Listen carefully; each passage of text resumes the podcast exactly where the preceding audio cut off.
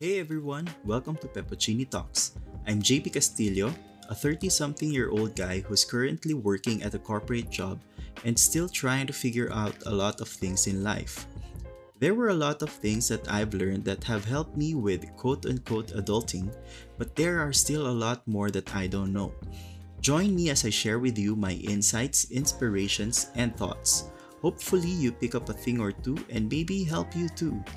Thank you for being here, and I look forward to seeing you in the next episodes. Bye!